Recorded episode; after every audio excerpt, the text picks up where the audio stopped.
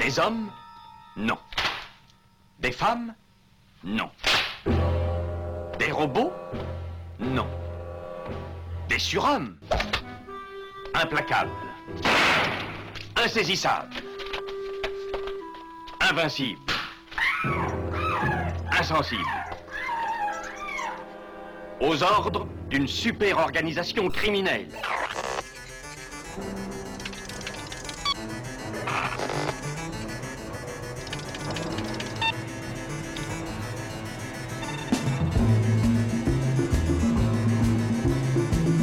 Rien n'est impossible pour... Culture prohibée. Bienvenue pour ce nouvel épisode de Culture Prohibée. Culture Prohibée, c'est l'émission hebdomadaire de la culture planète du Ciboulot, animée par l'équipe des films de la Gorgone. Sur le site des films de la Gorgone, www.lesfilmsdelagorgone.fr, vous pouvez télécharger nos précédentes émissions déjà diffusées sur cette antenne. Culture Prohibée, c'est aussi un profil Facebook et un blog culture-prohibée.blogspot.fr. Tu vois ce gars-là, c'est l'adversaire le plus coriace qui t'aura jamais à faire. Ça, je pense que c'est vrai sur le ring et que c'est aussi vrai dans la vie. Vas-y, montre un peu.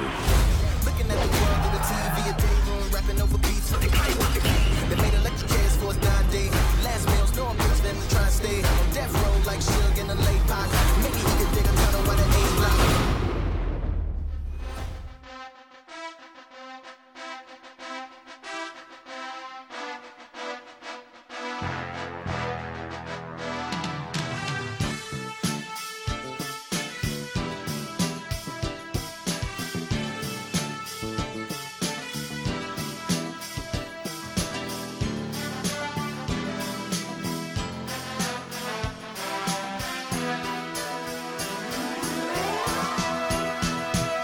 Au sommaire aujourd'hui, une émission entièrement consacrée à l'ouvrage Sylvester Stallone, héros de la classe ouvrière, apparaître aux éditions Let Motive. Durant cette émission, vous allez pouvoir écouter un entretien avec son auteur, David Da Silva.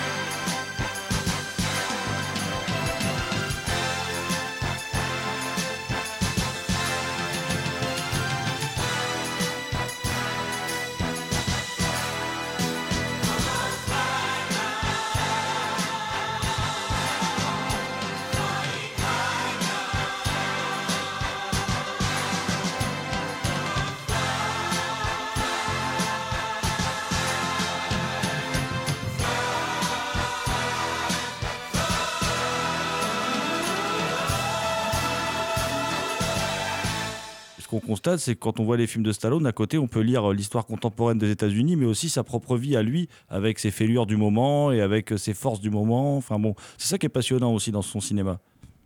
Ah oui, oui, bah le, le per- le personnage de, Rocky, euh, c'est clairement euh, le double fictif de, Stallone. hein. C'est, euh, on peut voir toute la carrière de Stallone à, travers la vie de, de Rocky.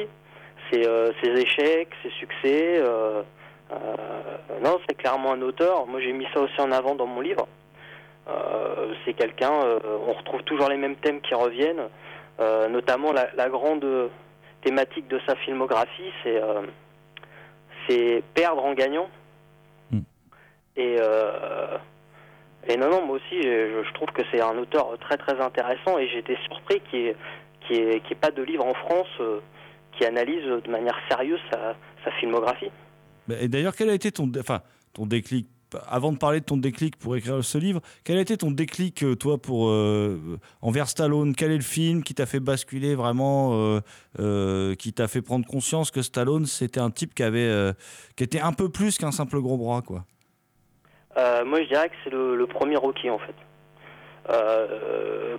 Par mes origines sociales, moi je viens d'un milieu modeste, fils d'immigrés, et en fait, je m'étais totalement identifié euh, quand j'étais jeune adolescent à ce personnage-là. C'est-à-dire euh, la difficulté, euh, se prouver à soi-même qu'on est capable de, se dépasser. donc, le, premier Rocky, ça a vraiment été un gros déclic. J'ai beaucoup aimé aussi le premier Rambo parce que le premier Rambo c'est la même trajectoire finalement que, que Rocky. C'est un loser qui se prouve à lui-même qu'il est capable de, de se dépasser pour sortir d'une situation compliquée. Et, euh, ensuite avec l'âge, j'ai énormément apprécié euh, Fist. Je trouve que c'est un film oublié de la filmographie de Stallone alors que c'est un film vraiment très très intéressant. Euh, euh, limite un film d'extrême gauche, ce qui est surprenant aux États-Unis. Et euh, donc oui, c'est pour moi le, vrai point de départ de ma passion pour Stallone, je dirais que c'est euh, le premier Rocky. Et d'ailleurs, le Fist, toi, tu en parles. euh, Moi, j'aime beaucoup aussi ce film de Norman Jewison, et tu en parles très bien dans le livre. Et ce qui, ce qui frappe en fait dans le film, toi, tu, tu- expliques un peu. euh, euh, Enfin, tu émets comme hypothèse que l'échec du film, parce que c'est un film qui a connu un un échec cinglant euh, serait dû au fait qu'effectivement on, on présente euh, on présente les syndicalistes comme ayant recours à la mafia mais euh, c'est-à-dire que bah, face aux nervis du patronat ils sont bien obligés d'avoir recours à, bah, à ce qu'ils peuvent trouver eux comme gros bras. Et en l'occurrence là bah, sociétalement ce qui se présente à eux c'est la mafia quoi. Voilà, et en fait, parce que généralement, ils ont même grandi dans les mêmes quartiers que, les gens qui sont devenus gangsters. Ils viennent du même milieu social, en fait. Les ouvriers, les gangsters, c'est un peu la. Ça vient des mêmes quartiers. Donc, euh, euh, et oui, j'ai trouvé ça intéressant aussi parce qu'en fait, ça met en évidence que le que le, l'État américain euh, ne mettait pas assez n'était pas assez présent pour protéger les ouvriers contre la force du capital. Donc c'est très intéressant, surtout quand on, a qualifié Stallone de, de Reaganien, quand on sait que la politique de Reagan c'était moins d'État, le moins d'État possible, le moins d'intervention d'État possible dans la vie des gens. Euh, là, Stallone, qui a coécrit le scénario, euh, dit clairement que non, l'État doit intervenir pour protéger les faibles contre les puissants. Donc, euh, moi, je trouvais ce film-là vraiment, vraiment admirable. Et, et même Stallone, hein, il- c'est un film qu'il apprécie beaucoup. Euh, euh, Norman Jewison, que j'ai interviewé, il m'a dit que Stallone considère que c'est sa meilleure prestation euh, à l'écran. Et moi aussi, je pense que c'est avec Copland et, le premier Rocky, je pense aussi que c'est la meilleure prestation de, Stallone. Oui, mais c'est vrai que c'est vrai pour revenir bah, justement sur l'aspect sur l'aspect parce que le déclic qui t'a poussé à écrire le livre, on l'a bien compris, c'est la façon dont Stallone était était considéré. Euh, euh, le contenu du livre, on le comprend bien, c'est-à-dire que tu essayes de, réhabiliter Stallone en tant qu'humaniste.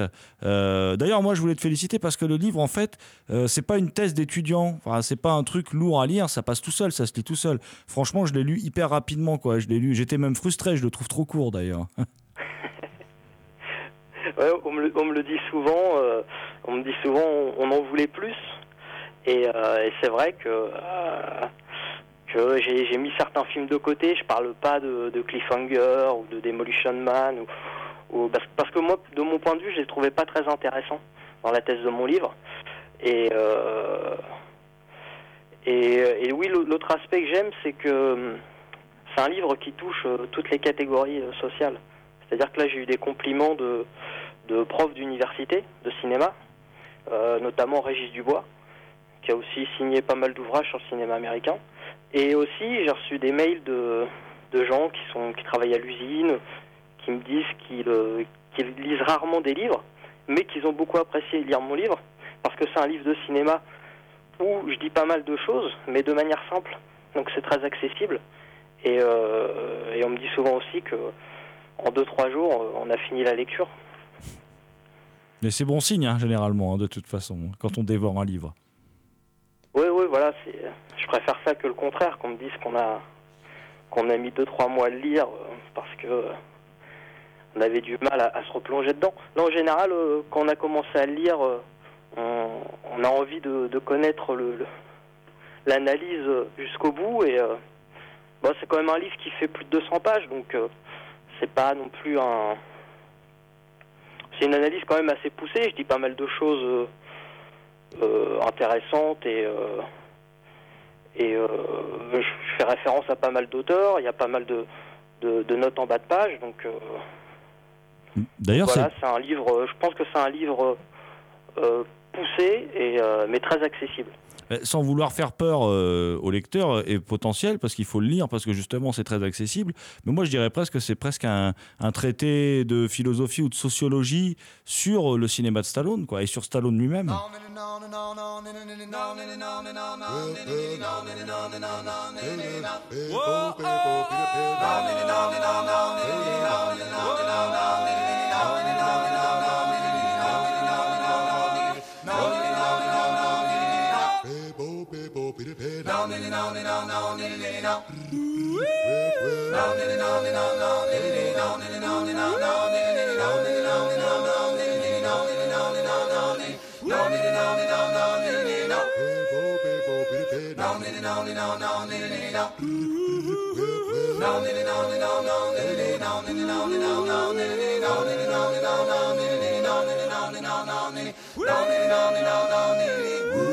Vous écoutez David Da Silva au micro de Culture Prohibée. C'était en fait placer même Stallone au centre de, l'histoire politique des États-Unis, de l'histoire du cinéma euh, américain euh, à partir des années 70, parce qu'on se rend compte que finalement Stallone euh, représente parfaitement bien les changements idéologiques et la, mutation même du cinéma des années 70, cinéma contestataire, qu'on pourrait qualifier de gauche, et dont les représentants chez Stallone, c'est le premier Rocky, Fist, La Taverne de l'Enfer aussi, qui est un très bon film. Hum, hum. Les années 80, où il y a une, une totale euh, mutation avec l'arrivée euh, de Reagan au pouvoir, les films qu'on qualifie de, de Reaganiens, c'est-à-dire que le côté social euh, euh, est quasiment euh, absent des films, même si on, en retrouve un petit peu chez Stallone, mais euh, on voit la grande mutation euh, euh, avec Rocky 4, qui est complètement différent du, du premier Rocky, euh, même du- de manière formelle, c'est-à-dire les, plans sont très courts, le film est très court, le rythme euh, il est, il est très rapide. Euh, et euh, politiquement, c'est intéressant euh, de voir comment euh, la lutte euh, du communisme s'est immiscée dans les, dans les films de Stallone, dans euh, Rocky 4 ou Rambo 2. Et euh, comment, à, partir des années 90 et la chute du mur euh, de Berlin, la fin de la guerre froide, euh, là où on attendait Stallone, euh, proche encore des républicains ou des néoconservateurs, à mettre en avant le, danger euh, de l'islam, Stallone a complètement, est complètement revenu vers le cinéma finalement de ses origines, avec des films quand même où le social est important, avec même si c'est pas un très bon film, over the top, mais clairement en évidence le, le, le rapport de classe qu'il y a entre le, le camionneur et un, et un, et un bourgeois. Mhm. Et euh,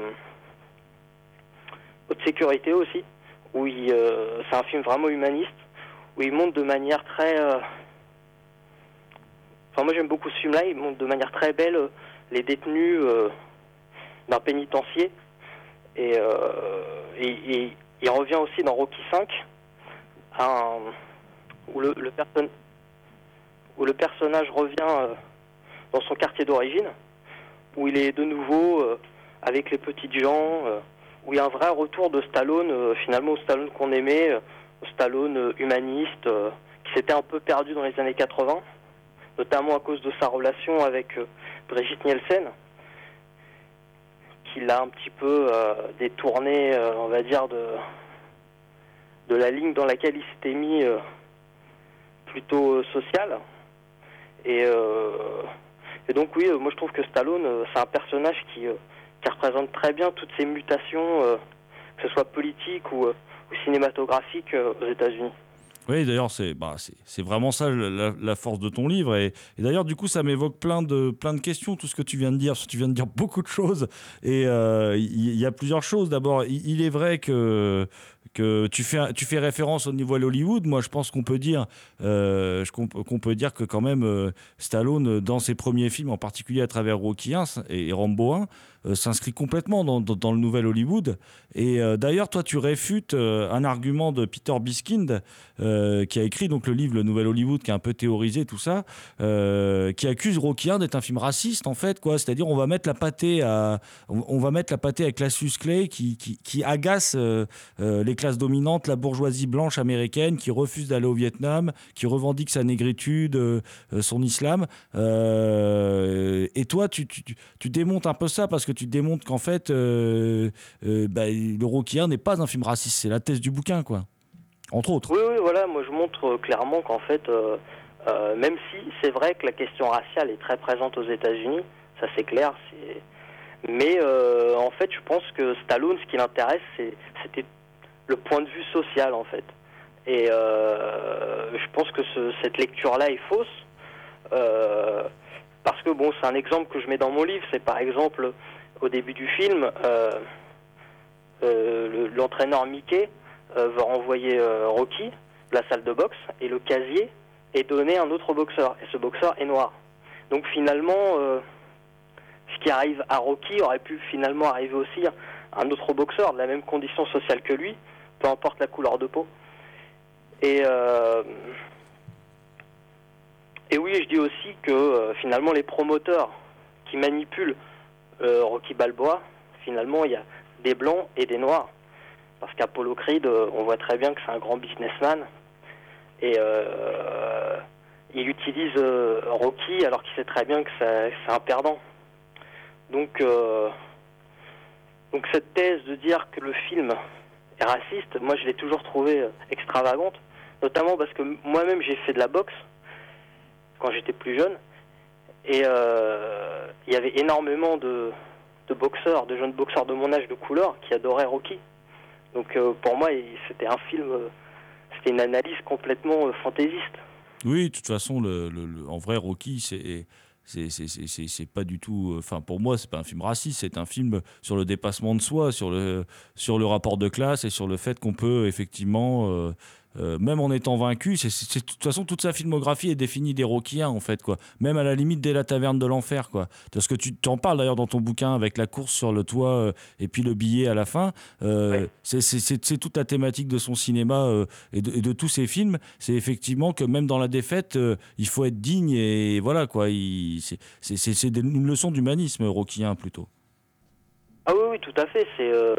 C'est même une grande leçon. C'est perdre, c'est perdre mais en gagnant. Euh, donc encore la grande, la grande thématique de Stallone euh, qu'on retrouve dans, plusieurs de ses films.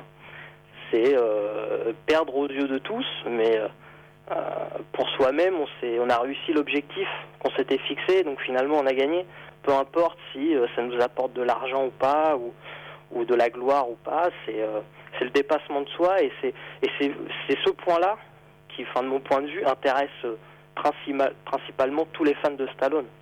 C'est le dépassement de soi, la difficulté, euh, surpasser la, di- la difficulté. Et, euh, et Stallone, que ce soit dans ses films ou même dans sa vie personnelle, euh, il a toujours démontré euh, cette, volonté à se, à se surpasser et à dépasser toutes les difficultés qu'il a eues physiquement et aussi d'un point de vue social, car il, vient d'un milieu très pauvre et, euh, et il, il a réussi à devenir une grande star d'Hollywood.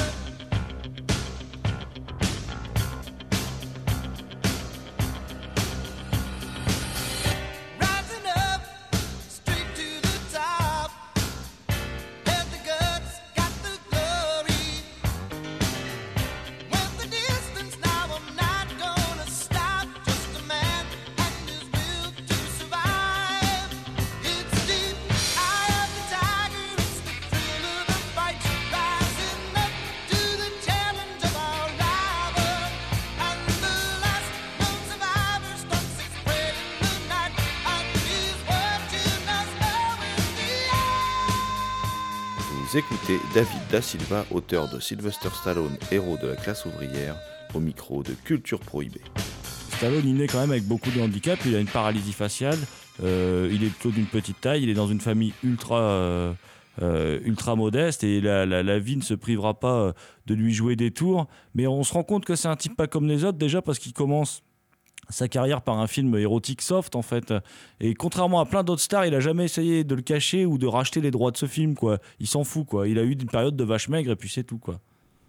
Oui, il considère même ce film comme justement la preuve que euh, qu'il a eu il y a une période dans sa vie où il a, été obligé de faire ça pour euh, bah, pour bouffer quoi, tout simplement. Donc euh, donc euh, c'est je le prends d'ailleurs comme exemple pour montrer que c'est quelqu'un qui a toujours eu peur de de de, de, retomber dans cette pauvreté là, parce qu'apparemment c'est vraiment quelqu'un qui a eu qui a connu le qui a connu la faim, enfin le le, le, problème de savoir ce qu'il allait manger le soir, etc. Donc euh, donc euh, oui, il considère ce film-là comme, euh, comme le symbole d'une période de sa vie que finalement il veut pas oublier. Et d'ailleurs, dans les bonus de Expandables, il y a plusieurs. C'est ce que tu viens de me dire qui m'évoque, qui me rappelle les bonus d'Expandables, hein, tout ce que tu m'as dit là depuis le début de l'interview. C'est euh, il y a deux choses. Il y, a, y a un moment, il parle effectivement du paradis et de l'enfer et il dit de toute façon le paradis et l'enfer, on ne sait pas si ça existe, donc faisons tout pour que notre passage sur Terre, ça soit le paradis. Il le dit ça dans les bonus à un moment. Et il dit autre chose aussi, moi qui me frappe. Euh, déjà là, c'est plus difficile de le, de le cataloguer républicain, mais je crois aussi que c'est parce qu'on analyse toujours ça à travers le prisme politique européen.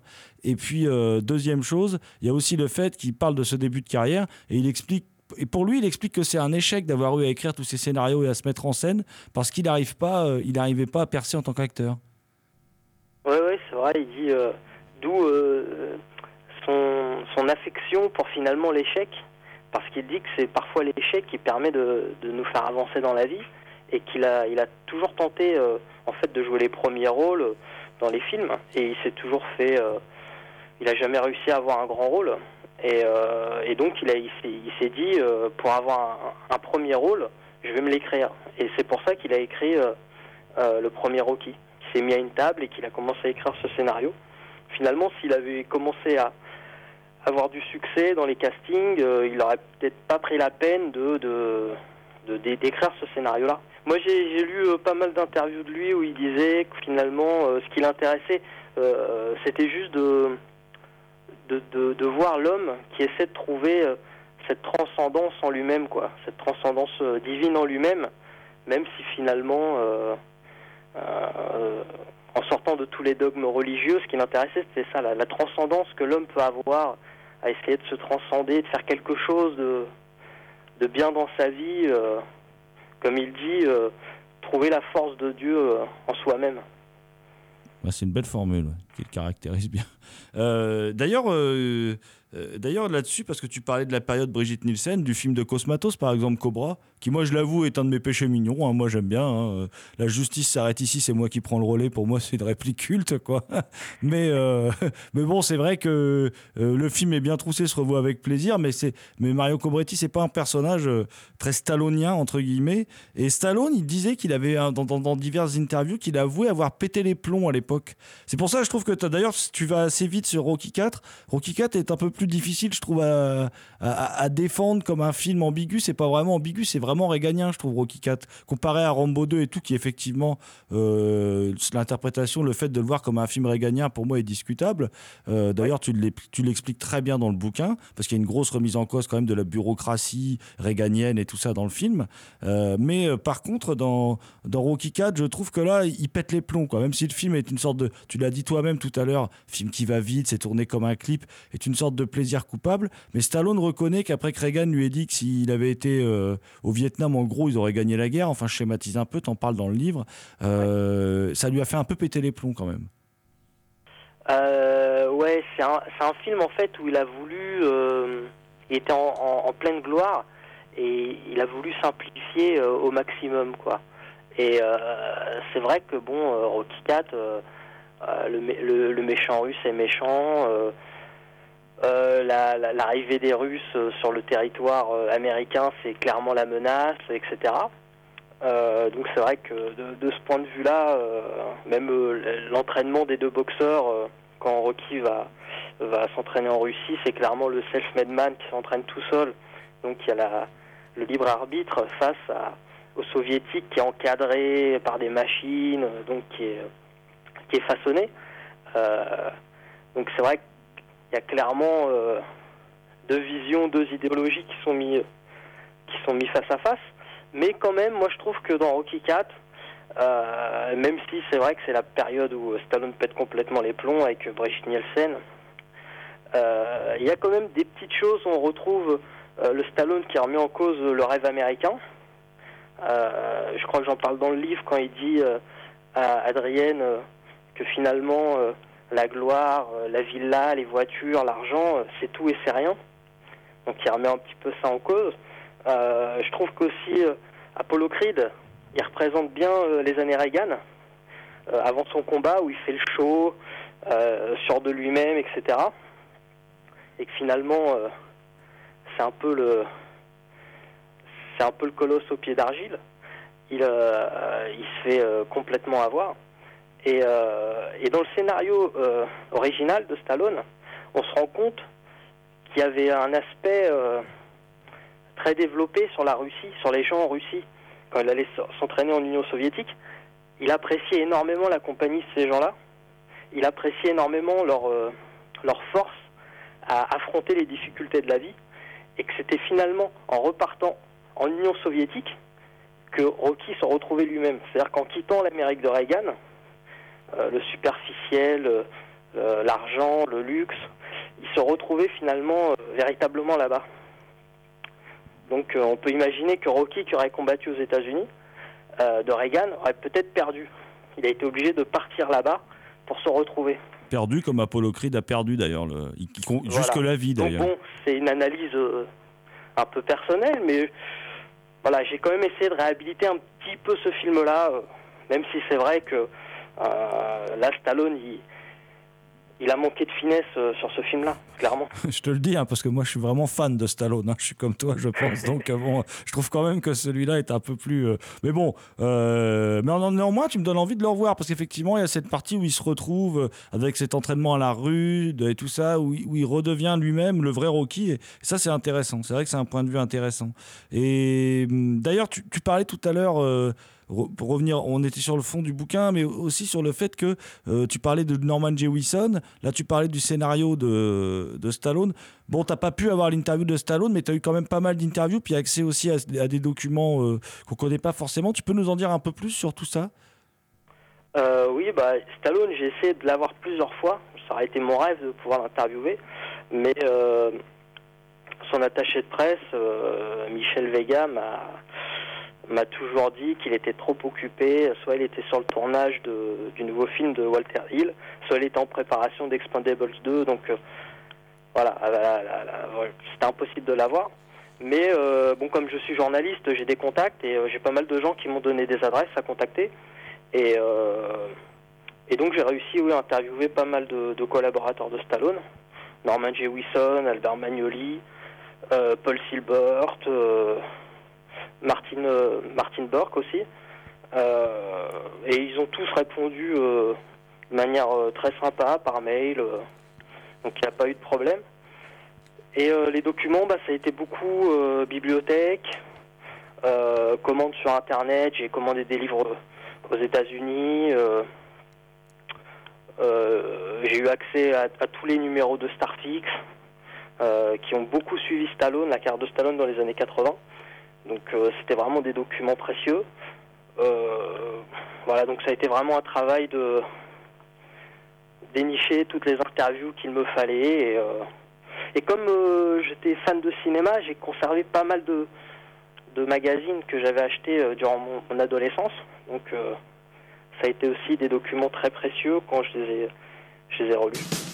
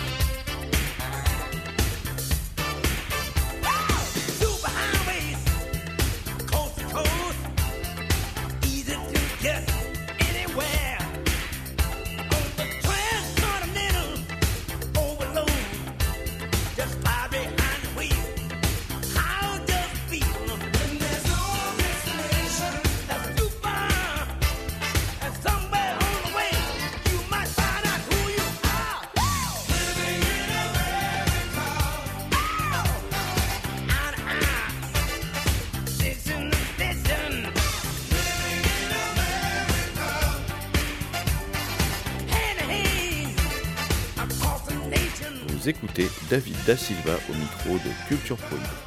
Et est-ce que tu as réussi à voir, parce que tu, tu nous parles d'un film qui a éveillé ma, ma curiosité quand j'ai lu ton livre, tu nous parles de Rhinestone. euh, de Bob Clark de 1984, euh, un film avec Dolly Parton. Et ça, euh, moi, je connais pas du tout. Je pense, je sais pas, si c'est jamais sorti sur le moins de support en France.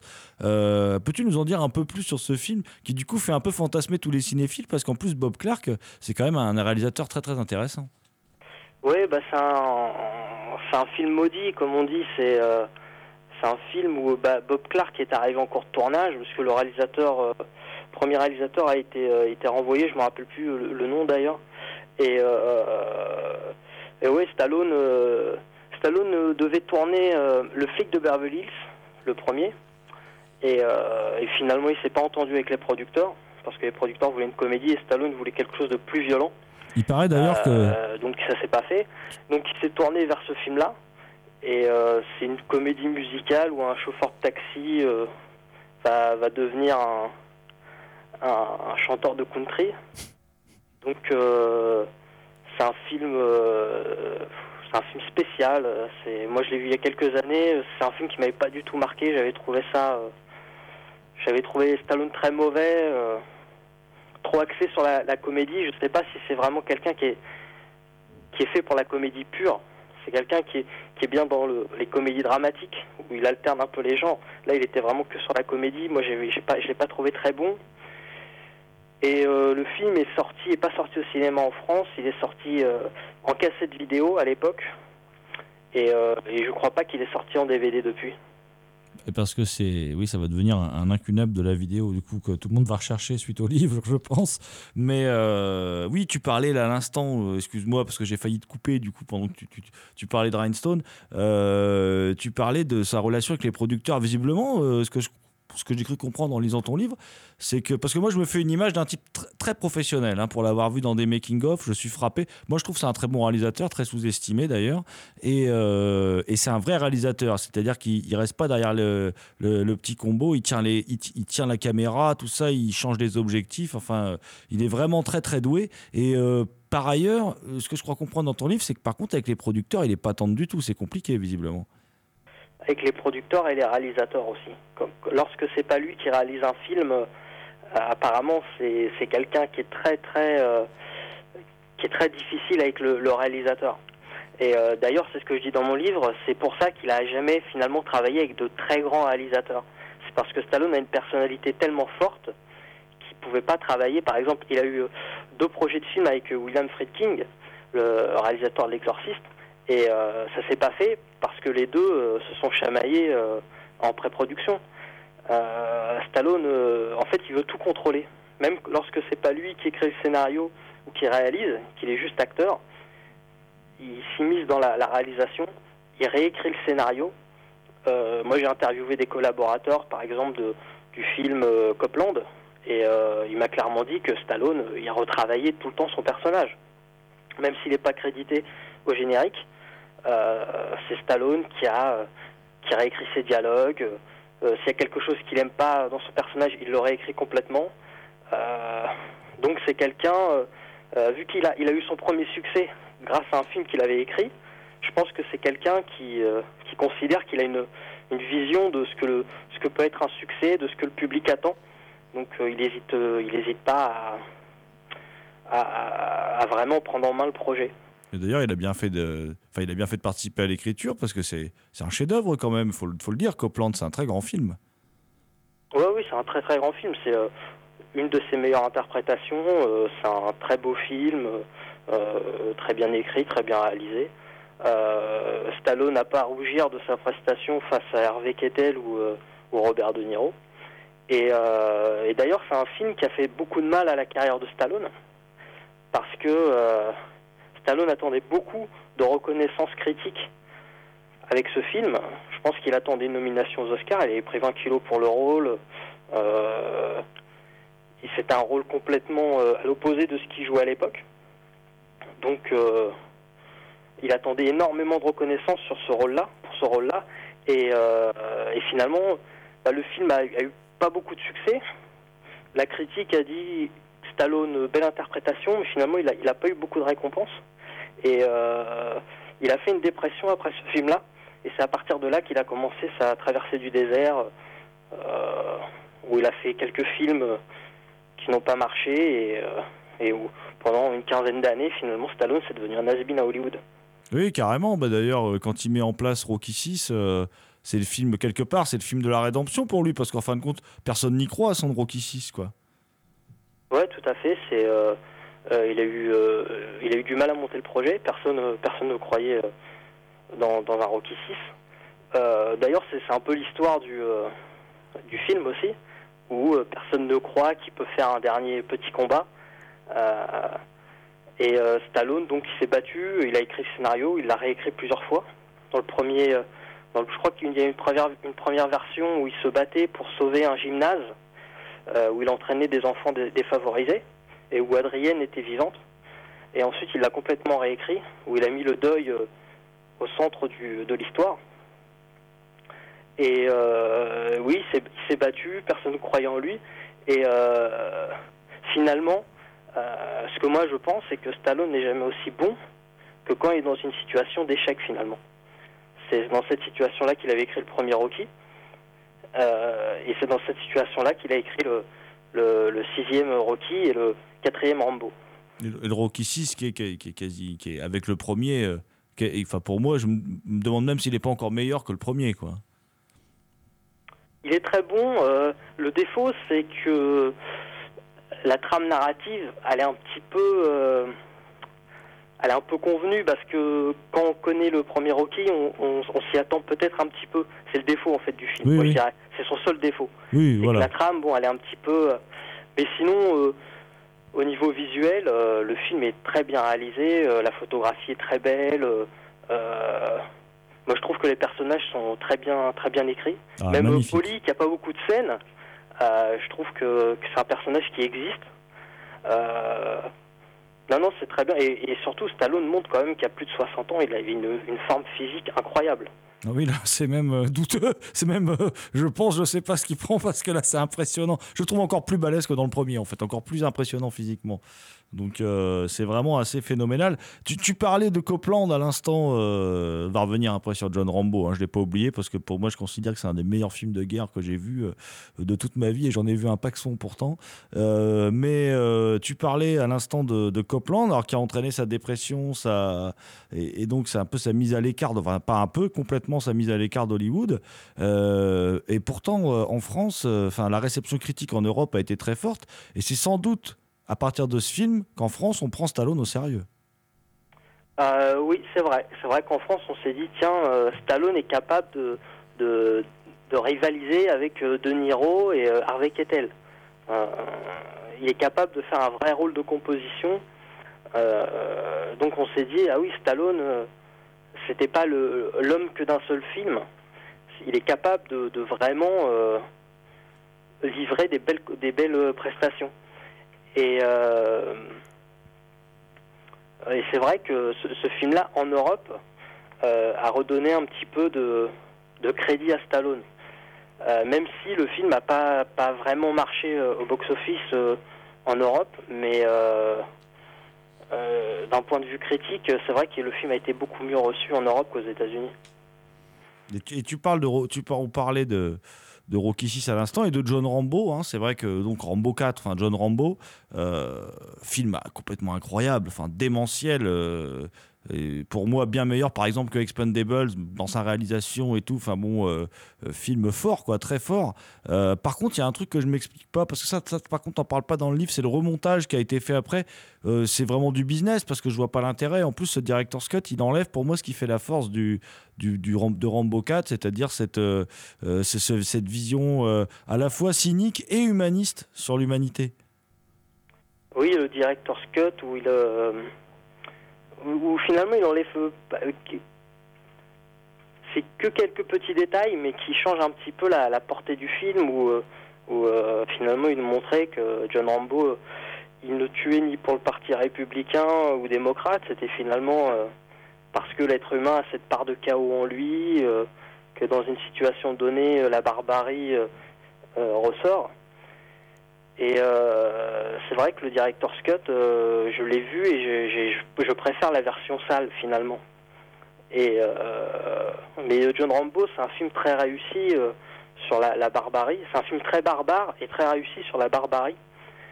où il nous montre finalement un conflit qui n'est pas médiatisé dans le monde, le génocide du peuple karen. Et, et finalement, euh, moi je trouve qu'il a, il a parfaitement réussi son, son coup, quoi, parce que c'est un grand film d'action, et en même temps, euh, il y a un vrai message humaniste euh, qui est derrière. Et moi, quand j'avais vu le film en salle, j'avais été frappé par les images d'archives au début du film, quoi. Hmm, tout à fait. ouais. Quelque chose qui, qui, je pense que ça marque les gens, et je pense que son message était vraiment bien passé. Et la réalisation est époustouflante. D'un point de vue plastique, c'est un film superbe en plus. C'est un film superbe, très violent. Euh, euh, je trouve que parfois il a peut-être été dans l'excès de gore, c'est-à-dire que le, sang numérique, des fois, il a- un peu trop, je trouve. Mais euh, c'est un film où il y a- il y, a, des plans au début du film où il pêche avec son arc. C'est des, plans qui sont magnifiques. Sur un coucher de soleil, sur son bateau. Euh, on retrouve là euh, euh, le, Stallone peintre. C'est-à-dire que c'est des plans, euh, on, a l'impression que c'est des tableaux tellement ils sont réussis.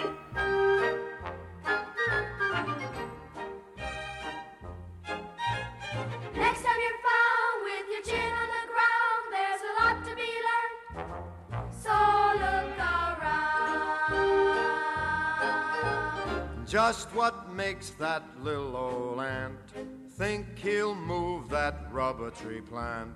Anyone knows an ant can't move a rubber tree plant, but he's got high hopes. He's got high hopes. He's got high apple pie in the sky anytime you're getting low, instead of letting go, just remember that ant. Oops, there goes another rubber tree Oops, plant. there goes another rubber tree. Oops, there goes another rubber tree plant. When troubles call. Vous écoutez David Da Silva, auteur de Sylvester Stallone, héros de la classe ouvrière, au micro de Culture Prohibée. D'ailleurs, euh, bah d'ailleurs dans ce, parce que là c'est clairement un, un clin d'œil à son public, quoi. Je reviens comme Expandables d'ailleurs, et dans Rocky 6 aussi dont on parlait à l'instant, euh, on voit aussi cette relation particulière avec le, public. euh, je passe un peu du coq à l'âne, hein, mais avec euh, le public, c'est aussi dans le générique final parce que j'avais oublié de t'en parler tout à l'heure, où on voit tous ces messieurs et messieurs dames, tout le monde là qui, qui remonte les fameux escaliers de l'entraînement de Rocky. je trouve ça très beau, à la limite presque très émouvant d'ailleurs. Ouais, ça, prouve l'impact du, du personnage euh, dans, le monde. Euh, c'est tout le monde. euh, je crois que c'est Stallone qui avait dit ça, que c'est impossible de, de, de combattre Dark Vador, etc. Enfin, de faire des choses dans des films de science-fiction, mais qu'en fait tout le monde peut être peut être Rocky Balboa parce que c'est c'est, accessible à tous de monter les marches de Philadelphie et d'arriver en haut et de et de lever les bras. Donc, euh, je pense que Stallone est très touché par, euh, par euh, la force de ce, personnage, bah, qui a fait sa gloire et qui l'a aussi peut-être, selon lui, empêché de faire d'autres choses parce qu'il a été, a été complètement bouffé par ce personnage-là. C'est-à-dire que dans la rue, on l'appelait Rocky, on l'appelait pas Stallone. Et souvent, il disait qu'il aimerait être aussi vertueux, avoir un aussi grand cœur que Rocky, mais que finalement il était que Sylvester Stallone et qu'il avait beaucoup plus de défauts. Mais en même temps, je trouve que ce final, il montre aussi que Stallone, c'est un acteur qui a un rapport très particulier avec son public. Euh, oui, oui, il est très. euh, Parce que ça, c'est un des thèmes de ton bouquin, du quoi, public, vraiment. Parce que même lui a su que, que c'est important euh, d'avoir un modèle auquel on peut se raccrocher quand ça va pas. C'est-à-dire que lui, quand il était dans la pauvreté, il dit souvent qu'il a lu les, livres de euh, d'Alan et Carpo pour euh, euh, aider, pour s'aider à, surmonter les épreuves de la vie. Et il a conscience que le personnage de Rocky est très important pour le public. Et c'est quelqu'un, enfin moi, j'ai parlé avec pas mal de journalistes, tout le monde me disait que par exemple quand il était dans un festival, Stallone allait toujours voir les fans pour signer des autographes, prendre des photos avec eux, alors que d'autres ne le faisaient pas. Donc oui, c'est vrai que c'est quelqu'un qui a, un, qui a un vrai rapport avec son public, même si ça l'a fait peur, parce que il a aussi toujours eu peur devant un tel engouement, parce que dans les années 80, Stallone, il pouvait pas sortir sans faire une émeute dans le monde. C'était vraiment la star euh, mondiale, et il a toujours eu peur finalement d'être tué par un fan, comme euh, John Lennon par exemple. Oui, c'est rigolo ça. J'ai lu ça dans ton bouquin, je savais pas du tout parce qu'il a l'air tellement proche de son public. Visiblement, oui, ça le, carrément, ça le- le- l'effrayait totalement, quoi. hein. Il avait vraiment peur de ça, quoi. Ouais, ouais, bah, c'était les, émeutes, euh, apparemment, c'était vraiment euh, quelque chose d'incroyable. Euh, D'ailleurs, la venue de Sylvester Stallone à Cannes en 89, je crois, c'était quelque chose, c'était du jamais vu. Enfin, c'était, il y avait eu une, émeute. euh, Stallone avait été obligé de sortir de la voiture, de se mettre sur le toit, et etc. C'était, euh, c'était quelque chose d'incroyable. L'engouement du public pour Stallone. euh, euh, c'est quelque chose de phénoménal. Et on a vu euh, pour Expandables que même en France, euh, sa venue, ça a encore amené énormément de gens. Et d'ailleurs, tu, tu, tu, tu- ce que tu abordes aussi dans ton livre, tu en as un peu parlé tout à l'heure, c'est aussi le fait, moi j'ai été frappé, on en avait parlé dans notre émission d'ailleurs, du grand nombre de femmes dans la salle. euh, quand on avait été voir Expandables et Expandables, euh, avait, euh, il y avait à la limite autant de femmes que d'hommes. Et c'est vrai qu'il a un public féminin très important, Stallone aussi.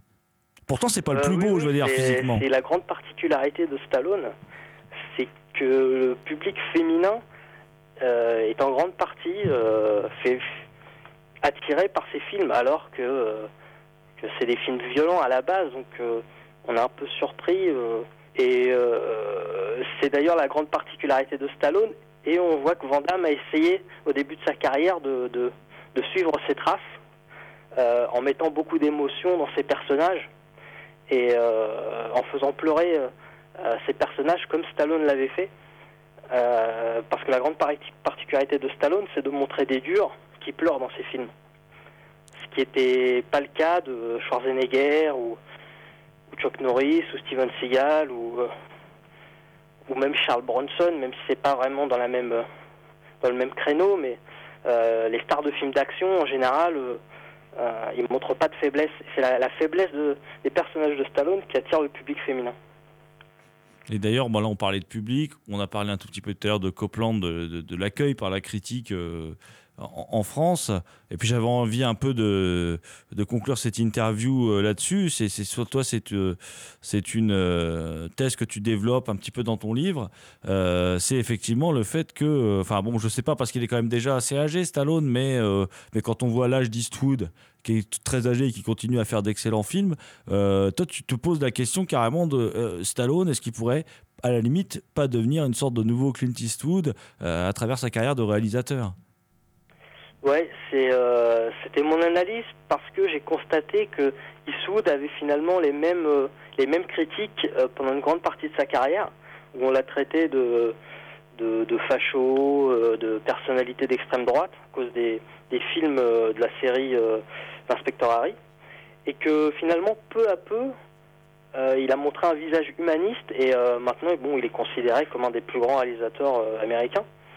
Et, et je me demande, même si je ne compare pas la, la, la- le talent de Clint Eastwood à celui de, Stallone, puisque c'est deux personnalités différentes, etc. Mais euh, que Stallone, finalement, euh, du- d'un point de vue de, la critique, il, euh, il a un peu la même trajectoire, c'est-à-dire, pendant les années 80, il a été qualifié de réganien. C'était quelqu'un, enfin, on le considérait ses films, c'était considéré comme des films euh, débiles. Euh, il a eu sa, sa marionnette au guignol. Et maintenant, depuis euh, Copland, mais surtout depuis Rocky Balboa et John Rambo, la critique maintenant commence à, voir Stallone d'un autre œil, en, en découvrant un auteur, quelqu'un d'intéressant, qui a une vraie sensibilité dans ses films. Et moi, je me mets à rêver que Stallone, si il quittait un petit peu le créneau du film d'action et qui réalisait ses projets sur euh, euh, le génocide arménien et surtout sur euh, Edgar Allan Poe, pourrait prouver qu'il est un, auteur vraiment intéressant. Et moi, je pense que peut-être que mon premier livre sur Stallone, premier livre d'analyse intéressant sur Stallone, pourrait être le premier d'une longue lignée, comme on a vu fleurir énormément de livres sur Clint Eastwood depuis plusieurs années. I was so hard headed at first. My grandma didn't even believe in me. I kept going though. All I can say is I told you. Jury at the bank now in the vault. C'était Culture Prohibée, une émission réalisée en partenariat avec les films de la Gorgone, www.lesfilmsdelagorgone.fr. Toutes les réponses à vos questions sont sur le blog de l'émission culture-prohibée.blogspot.fr. Culture Prohibée était une émission préparée et animée par votre serviteur Jérôme Potier dit La Gorgone, assisté pour la programmation musicale d'Alexis dit Admiral Lee, and the last but not the least, Léo Manière à la technique. Salut les gens, à la prochaine You never know where your motivation to come from. We do the most with these bras and pop shundun. They try to push you aside, you gotta fight some. I had a line on the thigh and now we back guns. I want that number one spot, I'm like icon. I got that beast in my eyes, I'm like Tyson. With my heart and my drive, I know I'm righteous. Keep some ice on me, rocky, rocky like bad boy. Once you win, win, win, you gon' want more. Set a tree and tree and tree and need an encore. I was down on my last when I found myself. Be a fighter to the end, to my last breath. I got angels all around me, yeah, yeah. I got love all around me, yeah, yeah. I be a fighter to the end, to my last breath. I'ma hustle to my last breath. I got angels all around me, yeah, yeah. I got love all around me, yeah, yeah. I be a fighter to the end, to my last breath. I'ma hustle to my last breath. I came from them quarter waters. Every nigga in my gang unemployed. Fuck around, you must want a gang war. I got an old girl and a transporter. Trapping is a habit, I got Zans on me. I'm hotter than the flame, keep the fan on me. Catch me whipping up Hussein with them bands on me. I'ma kill the competition and I'm playing for keeps. You see water dripping off me, then catch it. I turn nothing into something, now I'm living. You neglected me, you know you shouldn't have did that. They was counting out, you know you shouldn't have did that. You didn't recognize my drive, shouldn't have did that. Now I'm find every day I won't get it back. I just wanna be the champ for the misfits and the one that was saying I couldn't do. I got angels all around me, yeah, yeah. I got love all around me, yeah, yeah. I'll be a fighter to the end, to my last breath. I'ma hustle to my last breath. I got angels all around me, yeah, yeah. I got love all around me.